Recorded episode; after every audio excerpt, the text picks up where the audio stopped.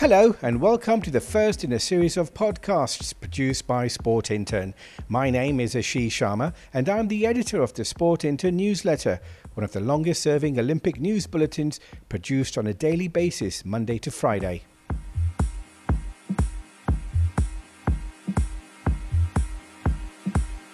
Now, the aim of our podcast series will be to speak to the decision makers within the Olympic movement.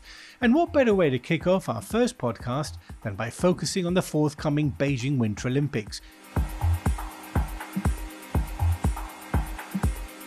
And who better to speak to than the architect behind the Games, the International Olympic Committee's Olympic Games Executive Director, Christophe Dubi.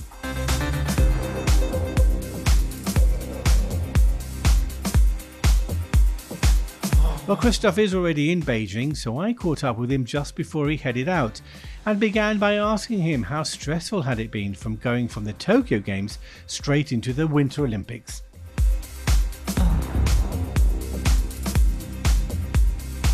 This is something that has not been done. It is a management challenge uh, for for uh, each of, of those that that are back to back, uh, some directly from Tokyo to to Beijing it's unprecedented and you have to find motivation in the fact that what we have delivered in, in Tokyo was well over and above expectations. So tick that magnificent box and then uh, head down straight into Beijing, still in a COVID context.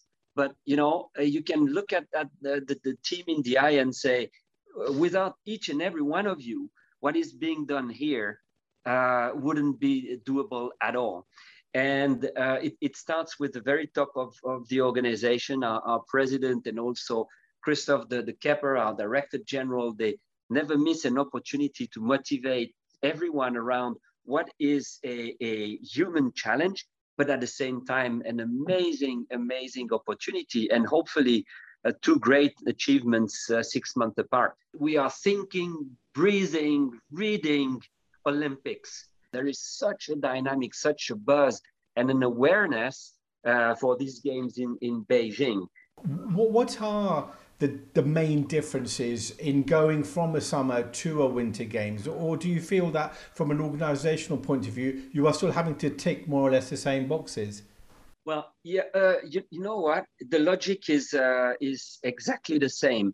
And uh, interesting enough, we have a number of, of the next summer organizing committees that will come to Beijing because the functioning of a venue basically and the whole system with the accreditation, the transportation system and so on and so forth, including for, for you, the media, same logic.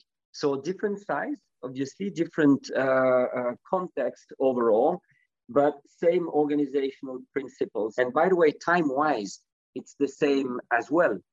Now, what is different in the context of, uh, of Beijing and, and Tokyo, although we are in, uh, in both uh, COVID situations, is the approach to managing COVID in uh, Japan and in China. Uh, China obviously has made this choice not to live with COVID, like it is the case in uh, our country here in, in Switzerland and probably yours, they have decided to eradicate COVID. So, of course, the type of measures that are needed go over and above what we had for, for Japan. So, if you want, the, uh, uh, the roots of the events are, are the same. You can reuse a number of, uh, of the organizational principles. But when it comes to the very specific COVID situation, although you have some commonalities, you also have some differences. And what about the dynamics as the IOC when you when you move fluidly from one local organising committee, as you had in Tokyo, to another one um, uh, here in Beijing? how does that dynamic play out in terms of the organisation of the event? Because it's your Olympics, but it's their event. Well, I think what one of the uh, evolution of uh, Agenda 2020 that that sometimes uh, flies under the radar is this notion of the, the greater partnership between the Olympic movement, and, and we saw that, that partnership in action to deliver Tokyo and the host. So it's not one owner and then the organizers. No, no, it's a common project that we have as partners, and we all play different roles. in this giant jigsaw.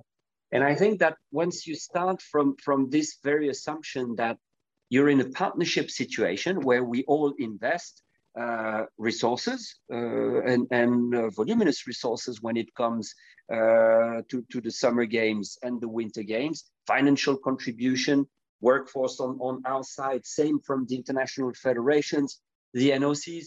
But when you start from this assumption that it's a project we choose all together to develop together as partners, you have the um, you have the magic of those who are uh, doing it um, um, every two years, and those that are the, the, the first timers, but come with tremendous local expertise and uh, and the local flavor, the local culture, music, uh, food, colors, everything else. And when you blend the two, you have the Olympic Games. But it's all about partnership. I suppose you, you always take away lessons from every kind of games that you organise. So th- there were very different kinds of lessons that we would have that you as organisers would have picked up from Tokyo because of COVID. What do you take from there to uh, Beijing, and how different is that? Because unlike in Tokyo, at least in Beijing, we may have some spectators as it stands at the moment. Everyone has to be an impeccable games participant, and for us, it translates into being really on the bang when it comes to the playbook. And if there is one, one inch of questioning regarding a given rule, just ask. And this is why we have engaged so much with uh, with the, the whole Olympic family and, and made sure that everyone understood because games in a COVID situation are fragile, right? So it's really the responsibility, the duty of, of everyone to understand, abide by the rules so that we don't create a situation where you could endanger the other and the other being another game participant or the citizen that, that are hosting us. So it's tremendously important uh, that, that the information is clear, well understood, and re-explained constantly. So it's all about engagement on this greater mission we all have to be good participants to make sure the event is, uh, is safe. The final playbook has been released. We might have uh, version 2.1 and 2.2 uh, but so far, version two is very, very complete, and we have all the policies that have been released as well. Now with, with Omicron, uh, the question is what to do prior to, uh, to getting to, to Beijing. And, and here, in uh, all the briefings we had last week with the stakeholders, it's to ask everyone to be incredibly careful because the measures we have from the moment you enter China are, are very rigorous and, and we know that the closed loop will be impeccably managed from, uh, from the organizers. And we can talk about the, the closed loop if need be. But the point is, before going, this is where it really matters. Self-testing, uh, doing everything you, you, you can not to become a close contact, let alone contracting COVID, is really fundamental before going to Beijing. What we have not yet floated is the idea that uh, as we had for the Delta variant in, um, in the context of Tokyo, to have a specific protocol if you had, say, a prevalence of Omicron going over a certain threshold in a different in a, in a given country. You would remember that that 15 of them before Tokyo were submitted to a protocol that was more rigorous prior to and upon arrival. That has not been decided the countermeasures are incredibly solid and, and we really feel that we create a, a, super safe environment. With Tokyo, we saw it was a very successful event, and all those fears that perhaps a lot of the Japanese public had about uh, the, the becoming a super spreader event weren't really uh, coming to the fore. They didn't happen.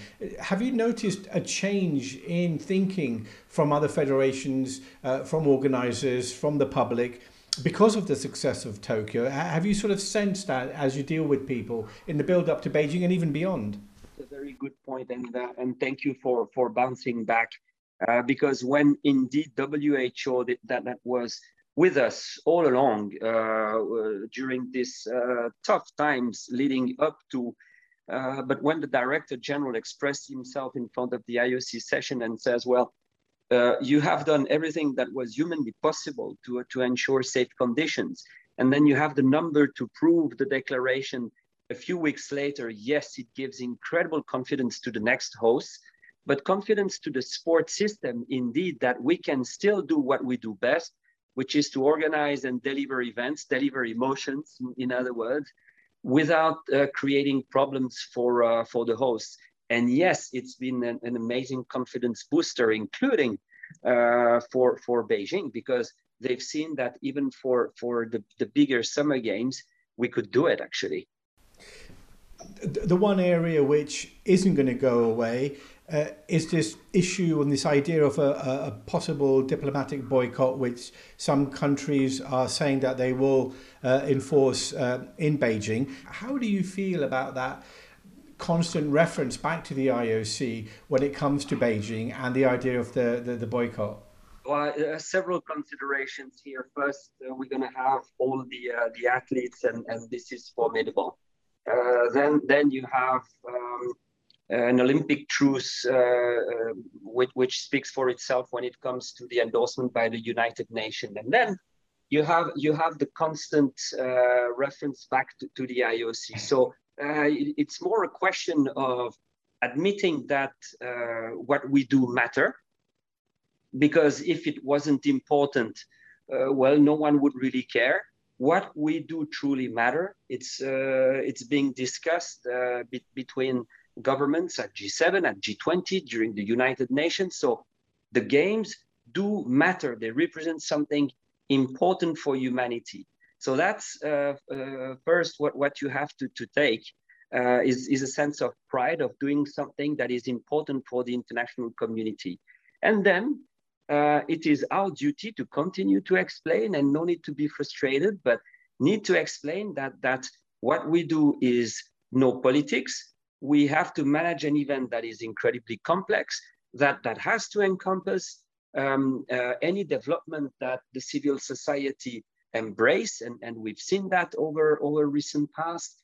Uh, the mission that, that you have as, as organizer to do well, not only uh, on, on the field of play to deliver the best conditions for the athletes, uh, but to be climate positive and, and to do uh, everything that is expected in terms of good governance, probably even, even more than, than many companies around. And that on top, you will deliver a gender balance event and, and, and. What I mean by that is we have to clarify that, that our mission, although very ambitious, also has boundaries. And you know, it's, it's, it's the, the game of, of others to, to tell us that our boundaries are not wide enough, uh, while we consider that, that they are already incredibly ambitious.